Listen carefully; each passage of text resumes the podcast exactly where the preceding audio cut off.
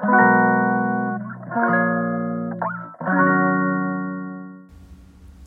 のラジオは当たり前の毎日をもっと楽しくをテーマに配信していくラジオです。こんにちはカナリアかなこです。今日はあっという間に時間が過ぎてだんだんと夕日が沈むのを楽しみに待っているところです。年を重ねていくとどんどん無駄なものが省かれていく感覚を強く感じるこの頃。私の心はどんどん楽に軽くなっています。こんな日が来るなんて昔の私からは想像ができません。中でも一生ついて回る人間関係からは気づきがとても多いです。よく子供の頃にみんなと仲良くしなきゃダメよと言われて育ったし私も上の子には幼稚園まではそう言っていましたがこれって小学校2年生3年生くらいからは言わなくていいのかなと私の中では密かに思っています。それはみんなと仲良くできるのはいいことだし大切です。いろんな人と関わることで人として成長していけることは私も大いに実感しています。でも中には自分の鬱憤を周りに当たり散らす人や人を利用しようと悪いことを考える人。人のもの気持ち時間を盗む人。いろんなタイプの人もいます。誰からも好かれたい嫌われたくない気持ちが強かった。私は自分の気持ちを押し殺して率先して人の機嫌ばかりとっていました。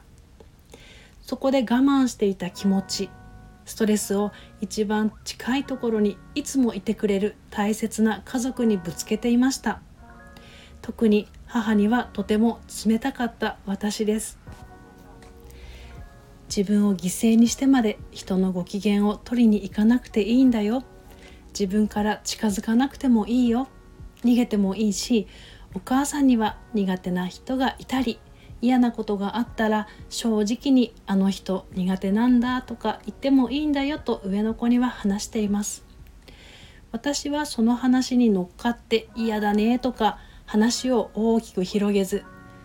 娘の気が済むまで聞くだけです。こんな風に私の気持ちを変えてくれるきっかけになったのが勝間和代さんの本「断る力」です。そこに書かれていた中で私が距離を置きたい4つのタイプは丸1マウントを取る人。相手をバカにして自分の価値を感じたい人。